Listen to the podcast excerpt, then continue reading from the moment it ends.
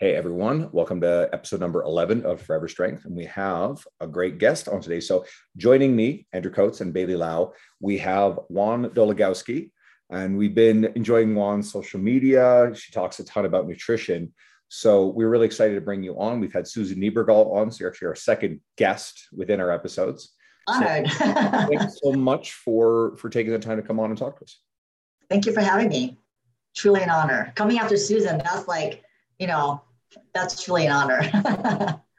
Susan's a heavyweight at our space, and it's she just is. humble. She is. I, I admire her greatly. She's definitely trail. She's a trail trailblazer.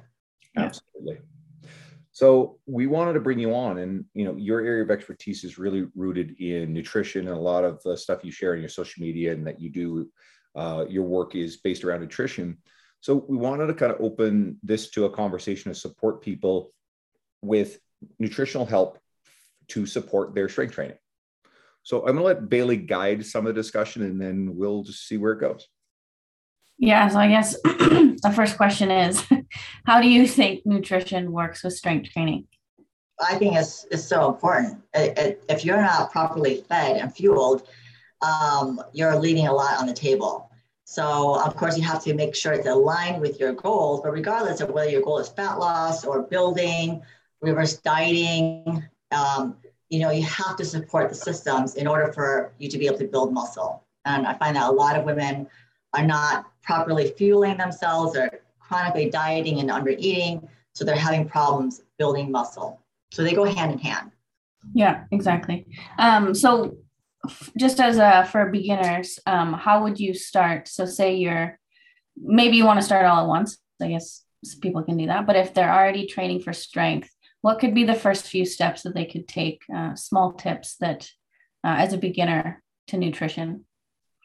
Uh, well, making sure that the overall calories are enough to support their activities, and then making sure they're having uh, eating enough protein um, to support their bodies, and then balancing out with proper amount of carbohydrates and fats. So you know, so if they're starting out, I don't like to, think if it's too overwhelming to keep track of all the macronutrients, um, you know, usually I just focus on overall uh, calories and protein and let the carbs and fats fall where they may. Yeah, yeah, that's awesome. So um, that's the main way that you would say tracking for that kind of stuff. Are there any other things um, where they don't have to track? Because I know a lot of people struggle with that kind of thing. Um, are there? They, want, they don't want to track their their food intake. Uh, just like calories in general. Um, well, you know, if I if well, most of them do come to me with wanting to have some type of idea of what they're they're taking in. So um, we do baby steps. I know if, if they're brand new to tracking, um, I just tell them, you know what, just um, download an app and just start tracking. You know, it doesn't have to be perfect, but just so that we have an, a general idea of what you're taking in. It's almost like, you know, if you're going to go to a financial uh, planner, they're going to want to know what you're what you're making. So you gotta have you gotta start somewhere. It doesn't have to be perfect, and I meet them where they are. Yeah, there has to be a starting point for sure. Yeah. Um, there's no direction if there isn't a starting point. Right. Um, so how how would you set someone up for success if they were starting out? Or I guess how can they set themselves up for success as well? For, with nutrition? Yeah. Um, well, baby steps. I mean, I, I think I find that it's really important to meet them where they are. So a lot of times, if they're brand new, um, I won't even give them a guide. I won't even tell them you have to have this many protein, carbs, and fats. I tell them, you know what, just track where you are, and I'm gonna meet you where you are. So let's say maybe I want their protein to be at 120, but they're only at 80. I'm not going to make that jump. So we'll do we'll do um, in increments and just kind of um, start there once they feel confident with that and they want to start tracking carbohydrates and fats, then we'll, we'll transition to that. If not, that, that's okay. We don't have to do that. So it's always, I think it's really important to always meet them where they are, give them confidence, um, build self-confidence in themselves, knowing that they can do that, and that will help them um, layer in other habits and skills. Yeah, yeah, and that actually has quite a bit of carryover to strength training too. You don't want to start someone off you know, at a 100 pound squat if they've been squatting with a dumbbell that's 20 pounds. Exactly, exactly. um, this one.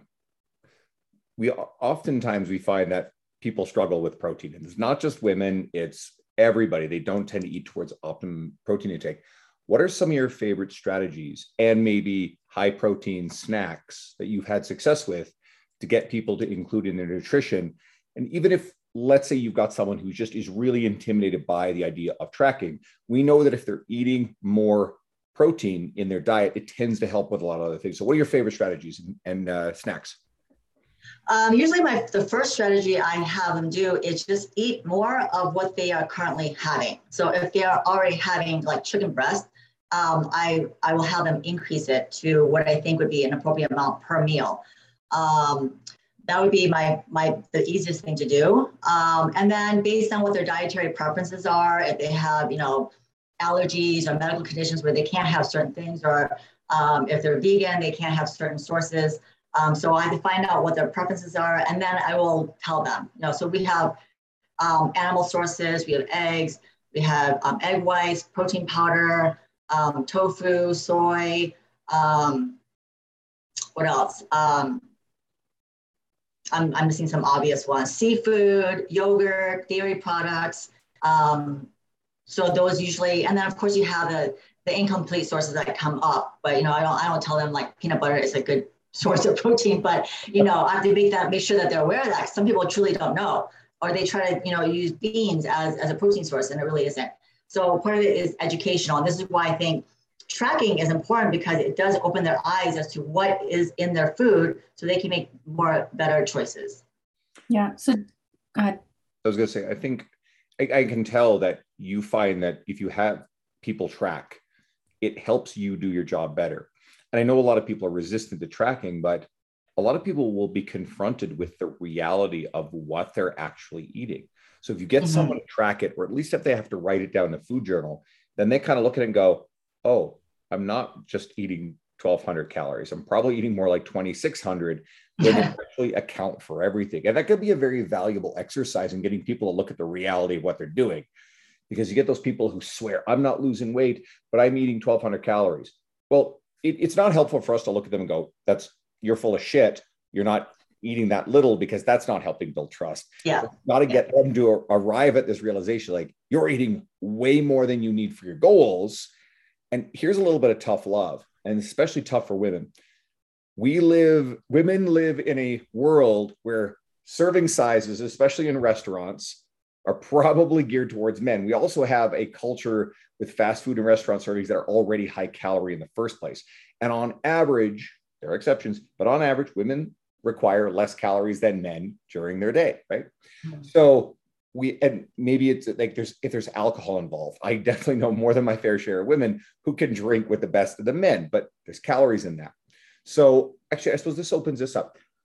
What are your thoughts on some of the the, the differences in terms of our, society and the societal pressures that women face about just how much food they they intake and, and alcohol for that matter?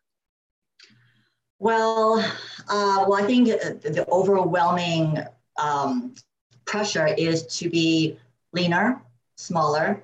Um, there just seems to be more pressure um, with um, aesthetics. I feel like you know, um, even with uh, even as parents, I feel like women are more pressured to kind of get back into their pre-baby body. Whereas if the dad gains some weight, there's really no pressure, right? Um, so there's a lot more societal pressure I feel in maintaining a certain type of a look. Um, alcohol i feel like it is it is pretty normalized especially if you are a mom to kind of you know resort to um, alcohol to deal with the stressors of being a parent a mom things like that and not really um, opening their eyes to that there might be other healthier coping coping mechanisms. Um, and of course it's, it's normalized right in society. It's very normal to to drink and actually more unusual to not drink so it's really difficult for men and women alike uh, to um, to not drink if their goal is to to drink uh, not drink. Yeah, yeah, no one questions you if you sit down and have a drink with everybody, but quite literally, if you refuse a drink in a social environment, you may get comments like, "Oh, just live a little," or like, mm-hmm. it, "It's questioned, it's challenged." Right. Yes. And that, that's un- unpleasant. That's just not a fair thing to do to people. So okay, let's let's go back because I know Bailey had more questions. Yeah. Um, and I totally just blanked as soon as you said that. Um, I guess when you're when you're dealing with women that feel those societal pressures, um, do you find that there's sort of a wall there that you have to get past um, in order to help them? And how would you say that you normally go about doing that? I think it really depends on where they are and what their goals are. Um, and if they have health and medical conditions where alcohol is not conducive to where they want to go. So helping them understand the role, the impact that it has on their body and their goals and their systems. Um, I think it's important to educate them so there's buy-in as to why they probably should pull back or drink less. So most people that I encounter do want to drink less or quit drinking. I, I don't, I've never met anyone who really honestly was was happy that they were drinking. Um, most, most people want to drink less, uh, but it's, you know, usually they do feel pressure to drink or they don't know how to handle the situation when they are, you know, when they're in a social situation, like, how do I say, you know, that I don't want to drink? So it's giving them the tools and maybe confidence to maybe have like a script as to what to say when that situation comes up. But I think educating them as to how how it's maybe negatively impacting their goals is super important in giving them buy-in. Yeah, yeah. Um, and then what about the societal pressures to for women to feel like they need to be small? Yeah, it's, it's hard, man. That's my, my page is all about that basically, you know, combating that that that the diet culture and this this comparison game and feeling that you should be smaller. And the only thing you can do is just constantly um, you know, remind them of that maybe what they're doing right now is not working. It's not getting them closer to their goal. So we have to be doing something differently, even if it is uncomfortable. And just kind of always repeating the same story. I think it's really important to to um, constantly repeat over and over. Um, you know, maybe the, the the dangers of chronically dieting and under eating, and how being your leanest self is not going to get you to that goal of wanting more muscle um, so always try, trying to like explain to them how it's counterproductive to their goals. Yeah, yeah. Knowledge and uh, education is probably our most important tool. Mm-hmm. Yeah. Our messaging is very heavy on the benefits of strength training. Right? Mm-hmm. I mean, well, well documented, but we know that getting people lifting weights is great for their bone mineral density. That's especially relevant to women. Yeah. Um, you know, improved blood pressure, improved improved blood sugar, improved sense of emotional well-being, mental health, and building muscle mass is great for elevating and maintaining metabolism. It's sort of it is a myth that metabolic rate declines with age. Although it pretty much functions that way in reality because as lifestyles change, people aren't as active. Right. Especially if someone has had a cycle of maybe yo-yo dieting and losing lean mass right. over time, uh, and then regaining body fat. So that can function essentially as age related metabolic uh, capacity loss. But ultimately, if we can let people understand if you stay active, if you work out, you can build and maintain muscle at any age. That's the road to long term leanness. So that's a message that we're really passionate about. And that's why the program that we do is not its messaging is not around transformations. It's not around weight loss at all. We will support with you know the basics of nutrition to and, and that's why we brought you on to talk about these things. But we don't want to attract people who are still stuck in that cycle of yo-yo dieting and that's the challenge. So let's go here. How do you help someone who's still very caught in the emotional desire to lose the weight, to lose the weight quickly. And how do you approach the messaging to help that person move along the spectrum into valuing working out strength training and breaking them out of that yo-yo diet cycle? Well, it's making them aware that what they're doing, the pattern, isn't working. Hasn't produced the results that they're wanting, the long-term results, because they keep going back to the old habits and understanding that returning back to old habits of restriction and dieting is not producing the, the results that they want. So having them make them aware that that's it's counterproductive to their goals, And then um, really it's constant like reminder and working on mindset, you know, um, trying to help them understand that, um, try, you know, always dieting is not going to help them build the muscle. A lot of women want to be more toned. They want to have that toned look. Well, that look involves having muscle and educating them that that's what is involved. I think a lot of women are mistaken thinking that chasing fat loss is, is going to give them that look. And while, you know, we both know that, we all know that having that look is a combination of having muscle and low enough body fat to reveal it. But if you don't have enough muscle to, to show for it, you're not going to have that look. So educating them on what it takes to have that look. I think a lot of it is just education and just reminding them of like, um, you know, their, their current behaviors and lifestyle is not giving them the look and the lifestyle that they're wanting. So it's a willingness to do things differently and get uncomfortable. Is uh, helping them understand that number one, it is okay to be afraid of change, but in order to change, you have to be willing to do things differently. Yeah. Nobody's got more prepared, so dive in. Yeah. Um, so we're mostly talking about nutrition here, but um, what other aspects do you think are really important for um, training for strength and making sure that your nutrition matches up with your goals in order to move forward? Uh, definitely sleep. Well, sleep is super, super important. You know, I think people to- really underestimate the importance and the role it plays in optimal health and being able to build muscle and strength. So, sleep, stress management is big um, taking enough rest days, right? Making sure that you're recovered. Um, and um, being active also outside the gym, you know, not just like the hour that you're in the gym, but are you walking and moving? Are you being exposed to sunlight? Um, are you drinking enough water? Um, so these are like all the other habits that are, are really important, making sure that you're optimizing your performance in the gym. Yeah, yeah. Um, um, so if someone were to come to you and say, um, I want to be toned, um, I want to be more toned or whatever, that's their goal. Uh, but they said, I don't have the mental capacity to start both strength training and nutrition first. Um, what would you say to that person? I would have to ask them what they want, what they can, what they think they can stick to the most. Like, because you know, not everyone is gonna, you know, I might think maybe nutrition is better, or someone else might think training is more important, right? But it's really the individual, what they can stick to the most, be most consistent with. We're gonna start there because if we're if we don't build confidence and consistency there, it's not going to have carryover into other other areas. Yeah, yeah. So essentially, start with something that will get easier, become a habit, and then and then right. move into working with the other thing as well. Right.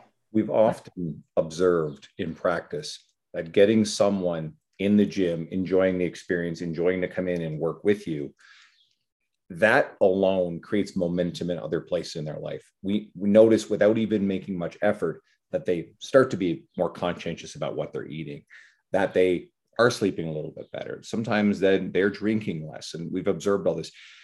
I have two of the, in, in my almost 12 years now, two of the most significant and enduring major fat loss successes were people who sought me out after having worked on their nutrition first and then they wanted to learn how to strength train and they did really well with the nutrition habits that's not to say that's for everybody but i often find that the strength training is the linchpin habit that then makes the nutrition get better now of course the flip side of that is when they fall off the strength training what happens the nutrition goes to hell too so I mean, we all know the challenges that are embedded within, the, within this. And I think the most important thing is to create an environment, a community, an experience that someone makes a non negotiable part of their lifestyle.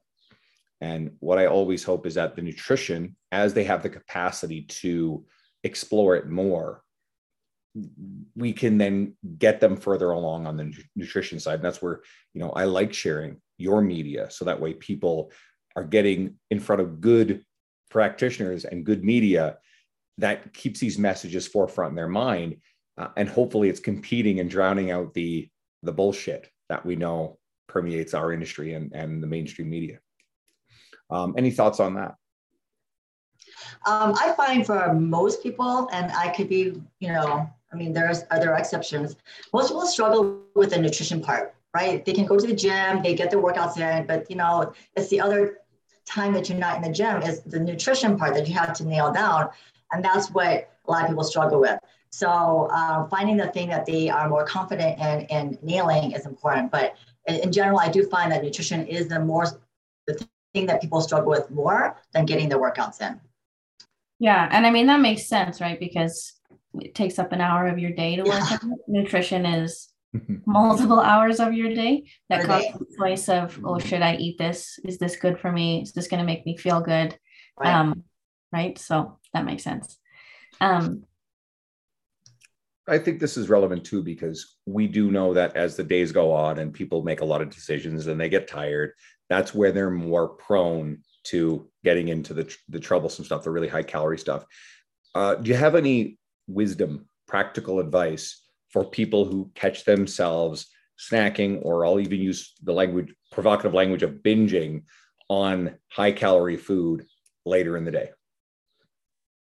Well, I think it starts off with making sure that your nutrition is solid from the beginning of the day. I think a lot of people either skip meals, skip breakfast, don't eat their lunch, and then they're starving by the time they come to at the end of the day and they're stressed out from work. So they're gonna be, they're gonna raid the fridge. So um, I think it's important to make sure that the meals are balanced throughout the day um, and encouraging them to incorporate the things that maybe they might label as being forbidden because they might think, oh, my, I can't have that. Um, so encouraging them to incorporate them uh, on a regular basis. Um, now, there's some things like, you know, practical tips, you know, for me, out of sight, out of mind really helps. I mean, you may know, like if you have, especially if you kids, you can't like not buy certain things that maybe you don't want to snack on. Um, so I find it's helpful to maybe put it, you know, put it in, in a cupboard where you're not seeing it right when you open up the pantry. Um, but you know, having applying those types of um, tips, I find is helpful. Um, but I think it, a lot of it is making sure that you're eating enough, you're not starving yourself beginning of the day, uh, making sure making sure that you're eating enough throughout the day and protein as well because that's satiating, um, and then making sure you're properly hydrated. Um, I think that helps as well. A lot of times people mistake um, hunger for um, thirst. Or yeah, hunger for thirst. Um, so uh, making sure they're properly hydrated, and of course sleeping well too. Because if you're if you have poor sleep, this is going to have a domino effect to everything, and of course it makes it affects your hunger as well. Absolutely, that's a that's a topic way beyond the scope of this, but like that is huge. Um, I'm trying to think of a few other things that I, I really like. Even if we can get people to do something like pausing before they they rush and they grab that impulsive food. I, I, bet a lot of people can relate to this that you sit down in front of the TV, maybe that's the way you relax, and automatically, as if you're not even aware of it, here's the snack in front of you. It's it's a behavior that's um, a trigger behavior. If you watch the television, you have the snack. And we often, hell, I know I feel hungry in the evenings and I'm rooting around in my pantry. And I usually don't keep a lot of really troublesome stuff around. But then you pause and you say, Am I hungry? Or am I physiologically hungry? Or am I bored hungry?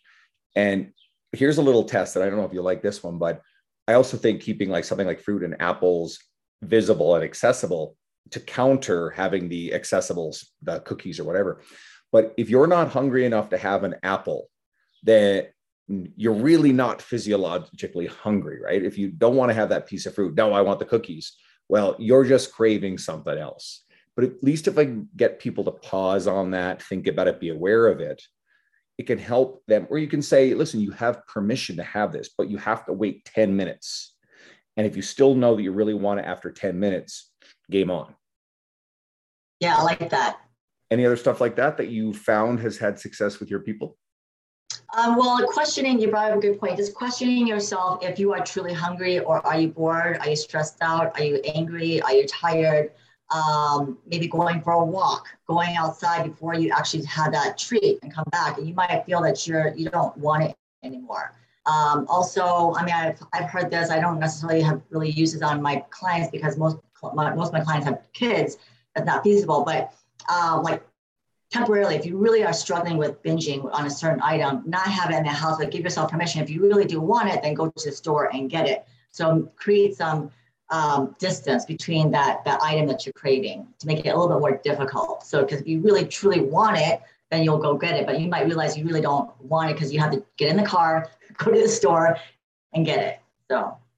So that extra effort. So yeah. how do you think um, these convenience options like um, what's it called, DoorDash and Skip the Dishes? How do you think that affects people's nutrition, and how would you help them to avoid? Um, yeah, it's, t- it's tough. We, yeah, we live in a world of convenience. So I think really part of that is um, trying to help clients um, understand the importance of planning and maybe doing some type of a meal prep, something so they're not resorting to, I have nothing in the fridge, so I'm going to get DoorDash. So if you're preparing some meals ahead of time, you know, bulk prepping some things, having some, like make sure you have fresh fruits and veggies, um, just something that you have so that you can throw things together because that's really it is. Because at the end of the day, like you're tired, you don't want to have to make things from scratch. But if you already have things already prepped, you can just throw it together. So I think um, having having some meals prepared, or foods prepared ahead of time is huge. Um, and so that I think that'll help prevent, maybe not 100%, but minimize the chances of getting fast food and those uh, getting takeout. Yeah. Something else worth thinking about is maybe a meal service is the answer, right? You got a busy schedule, okay? And you're prone to ordering skip the dishes, right? Uber Eats. But it, and that's kind of expensive. So we think, oh, you know, a meal service where you have pre-made meals for your entire week. Oh, that sounds really expensive. But if you add up the groceries and the value of the time to actually prepare all that stuff, and especially if you compared it against you know what you'd be paying on a regular for going out to dinner or for right. something to skip the dishes it may actually be a really economical option and there are a lot more of these meal services now and you find one where you actually like the quality of the food and it can be a viable option and i think a lot of people think really quickly about the the ordering it on the app my advice is just delete the apps it become it, it's not an option for me personally yeah. i yeah. there are only two things that i'll ever order is Chinese food usually ends up being about once a year. It's got to be really good stuff or pizza. And those are traditional options that have always been there. I nothing else I will order. I can't imagine ordering yeah. like uh, brownie from some company and paying 30 bucks for delivery for it. That's right. ludicrous. But consider the option of actually having a meal service. It could be a really practical, effective, and affordable compared to what other behaviors you're doing already um, and it can really cut down your calorie intake. So, and, and often yeah. meals are really nice. No, that's a good point, Andrew. You brought up a really good point. Having a meal prep service, um, and because a lot of them do customize the meals based on how much protein, carbs, and fats you want. Um, so they it is tailored to your nutritional needs. So having those already on hand um, for those last minute moments uh, is great. Yeah, and another thing, I guess, at the end of the day, some people have decision fatigue. Um, so I guess another option, what are those called? Um, Hello Fresh and stuff like that. Would you say that that's an also a good option or? Um, I think well, it depends. I don't know. I'm on, I'll be honest with you. I've never ordered from there, uh, Blue Apron, so I don't know what the nutritional content is. I think uh, those they just give you the ingredients to make sure everything that you need to prepare the meal. So um, um, I don't know if necessarily cheaper or more convenient, but definitely something to consider um, if, if it's something that better than maybe getting takeout, at least you're, you know, doing something with a family, you know, preparing for, you know, it's like a, a family affair type thing because it's not just usually it's not just one meal. It's usually at least for two or four people. Um, my understanding. So um, definitely that's that's an option. But I'll be honest with you, I've never really I've never looked into the the foods that are offered. So I'm not sure if I'm really promoting something that that's good or not. I'm not sure. Fair. Yeah. Well, at least you know what's going into your food, right? They just give you, but it's also it's up to the person to make sure that they're looking into that kind of stuff and not just trusting a company because the company is there to sell something to you, right? So it's, it's your job to educate yourself or get a coach to help educate you um, in order to make the right decisions for you at the time. Yeah.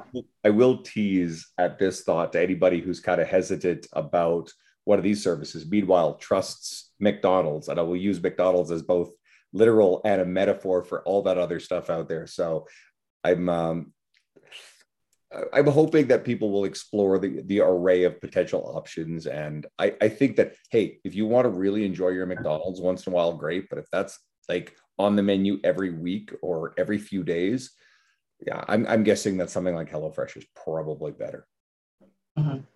And you know, you know, a lot of places are really great at providing healthier options now. It's not like back in the day where you only had, you know, you don't you didn't have very many choices, but a lot of places have salads with proteins and um, things like that. So um, understanding that you can make better choices, or maybe if you get a chicken sandwich, you take out the bun. Let's say if you're like wanting to reduce your calorie intake. Um, so there's different ways to, to approach it. Um, it's just being mindful of the choices that you're making. Yeah, for sure. Um, so I guess if they're different or if they're the same, would you make different recommendations for um, beginner, intermediate, and advanced lifters if they were just starting out with nutrition? Um, well, okay, yeah. Um, yeah, the more advanced you are, I think you can implement more of the meal timing principles, you know, um, maybe having more carbs around training. But if you're brand new, I'm not gonna even worry about that. I mean, you're just, you can't even get your, get the meals more balanced, you know, let alone like telling them how many carbs they have around their, their, their workouts. So yeah, it does depend on the person. Um, I find that most my clients are not super advanced lifters. Um, so I'm not, you know, I, I, can maybe think of a handful of people where I've advised like peri-workout nutrition, but um, for the most part, it's more um, balanced meals and just making sure that they, they, they're getting their meals in, right? I mean, yeah. we're always struggling enough with that and not having to worry about, okay, I should have more carbs around my workout. Yeah. So potentially, you know, once they get that down pat mm-hmm. and become a better lifter and more consistent with everything, then you would go into more in depth about how they yes. could right. potentially improve their performance. Uh-huh. Yeah. Any myths, anything that you're really passionate about when it comes to some of the popular diets, fad diets, dietary ideologies that you think may be misleading or potentially harmful to people? Um, well, um, I, I, I always tell people you don't have to do a diet with a special name. Um, you know, you don't you don't have to fall for that. I think anyone who promotes like you have to eat their only their shakes or their meals or their bars, you have to kind of that kind of raises a red flag. Um, telling people to restrict certain things um, specifically, I don't think it's necessary. Um, unless you have a medical, like an allergy, or you can't eat it for religious reasons, or you have a medical condition, like there really is not a reason to restrict anything. You know, saying carbs are bad, fruits are fruits are bad is not helpful. Um, you know, I grew up fearing carbs and fruits like a, a, lot, a big part of my life. And I'll think back on it, like I'm thinking, what the heck? And I consider myself a fairly educated person. Um, yet I was fearful of carbs and eating, eating fruit. Um, and so just trying to tell people that, that you don't have to restrict food groups to reach your goals. Yeah, for sure. And I think that's just a sort of clickbait, if you ask me. And it's also companies, like I said before, they want to sell what they have, right? So they're going to tell you, oh, you need this to right. work on your diet. And oh, don't use that because, you know, I'm on YouTube and I don't really know what I'm talking about, but I need, I need money from YouTube. So listen to all the crap I have to say. Yeah. not great, but it's there and people have to pay attention to it. It is. And, you know, and people who are brand new to it don't know any different, you know, and I, I feel really bad because like they don't know any different. So they're trusting these people who are telling them they're looking at their bodies and thinking, I want to look like them. And if they're telling me to, to eat this or that, I'm going to do it. Um, and just helping people understand also that if you can't sustain it, if you can't see yourself doing this, you know, three months, six months, a year from now, then it's really, that's another red flag. It's, really should be looking at things like what can you sustain for the rest of your life? Yeah. What can actually serve you mm-hmm. long term? Yeah. Exactly. Any other questions for Won? Yeah, I, I saw on your your Instagram that you talk about cardio a little bit. Um, how would you sort of educate someone around that? And like we said before, women, you know, feel the need to be small and do all cardio. So how would you um, educate someone around that? Okay. Well, this is such a, this is thinking from so many angles. Okay. Mm-hmm. Um, you know, I think a lot of people abuse cardio. They do it excessively. I'm not, and I'll, I'll be the first to say you cardio is not bad. In fact, cardio is can be really good. It is good for your for overall longevity and health and even you know better body composition and, and improving endurance and performance in the gym. Uh, but you've got to apply it appropriately um, to meet your goals. And I think a lot of people do it for the wrong reasons. They do too much of it. Um, they, um, you know, do too much of it and don't eat enough to support it. So, you know, if you are an endurance athlete, there's nothing wrong with, you know, running X amount of miles, but hopefully you're eating enough to support your goals. So making sure that you're applying it properly for your goals and you're eating enough to support it, especially if you're trying to build muscle. Yeah. But yeah. yeah. That's a good point. Um, so when I uh, played higher level soccer, the one thing that I found that, that was the issue is um, recovery. I think is really important, but so they weren't teaching us how to recover. And as young female athletes, we didn't know any better, like right out of high school, right into university. Um, so how would you educate an athlete around um, eating for performance? Yeah, I mean, yeah, you have to look at what you're doing and um, pay attention to your hunger cues too. Like if you are hungry um, and that that's your body telling you that you're probably not eating enough calories. So making sure that you are um, eating enough calories to support your activity. Uh, and then making sure that you listen to your body and give give proper time to rest in between the activities and making sure that you um, making sure they understand that rest is part of um, part of the process. You know, it's not it's not for the weak. In fact, you know, um, it's going to make you a better athlete. So making sure that you know you pay attention to rest days and being recovered and eating enough to support your goals, um, and then paying attention to your body, like really listening to it. You know, I mean, some days you might be so lethargic. I mean, if you're constantly sore and tired, that's your body telling you that it needs rest, and maybe it might need more food too. Um, also, for women, it's really important to pay attention to the menstrual cycle um, that's usually might be the first thing to go. Um, so understanding that, you know, that is like your body telling you that it's under stress, whether it's with exercise or under eating. So if the menstrual cycle becomes is missing or irregular, that's another sign to get like a wake up call, like something's got to change. There's too much stress on the body. Yeah. And we have all those mechanisms in place for a reason, right? Yeah. So listening to yeah. is really important part. And right. a little bit of a myth around that the loss of menstrual cycle is directly related to getting beyond a certain level of body fat, getting a certain amount of leanness. Well, like you said, it's the body responding to stress. And oftentimes it's that restriction to the point where someone gets quite lean that they start to lose the menstrual cycle. So it's not technically that they're past a certain point of leanness, it's the fact that the body is under stress. Absolutely. There's a lot of a lot of women who um, are not lean but they're it, they're under underfed, and so that body perceives it as stress. So they're going to lose their menstrual cycle. They don't have to be necessarily show lean. Um, you can look like the average general population and still lose your cycle. And it could be like mental stress too. I mean, there's so many things that can affect your menstrual cycle, not just food and exercise. Wonderful. Yeah, and both strength training too and nutrition is really important for mental health. Mm-hmm. And um, when you feel good about yourself, um, and you're utilizing these outlets, um, it's definitely going to improve your mental health for sure. Yeah, definitely. This has been fantastic. Uh, one one of the reasons why I bring you brought you and we want uh, anyone who we bring onto this uh, podcast here is because we endorse what you're doing. We believe that you're doing great stuff. You share great media. Where can people find you to follow your at least your social media or anything else that you have out there? Yeah, you can find me at on Instagram at Won D Wellness, or if you want to email me, it's Won at WonDWellness.com. Wonderful. Again, thank you so much. Thank you for having me. It's, it's been an honor. Thanks for thanks for chatting.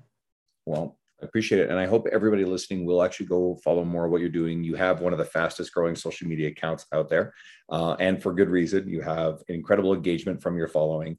Uh, we see lots of people, and you know, for any of the coaches who are listening to this, it can be discouraging to see people with large followings sharing bogus information. But all too often I've noticed that those people, the followings are fake, the engagement is fake if there's any engagement at all. So it's not worth actually comparing what you're doing against this.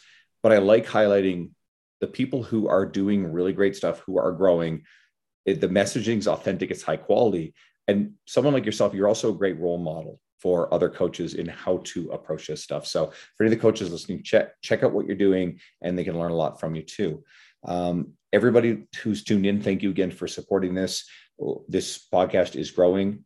If you found this helpful and our other episodes on specific topics helpful, share this with someone in your world, in your life. If you are someone who's found us through Won's Media, maybe you go back to the Susan Niebergall episode. Susan's wonderful, right? And maybe that will be something that keeps you around. Maybe you'll subscribe, it will earn your regular listening. And we're going to bring more great guests in between our, our episodes that we talk on uh, specific topics. So thank you again, everyone. Uh, appreciate everybody showing up.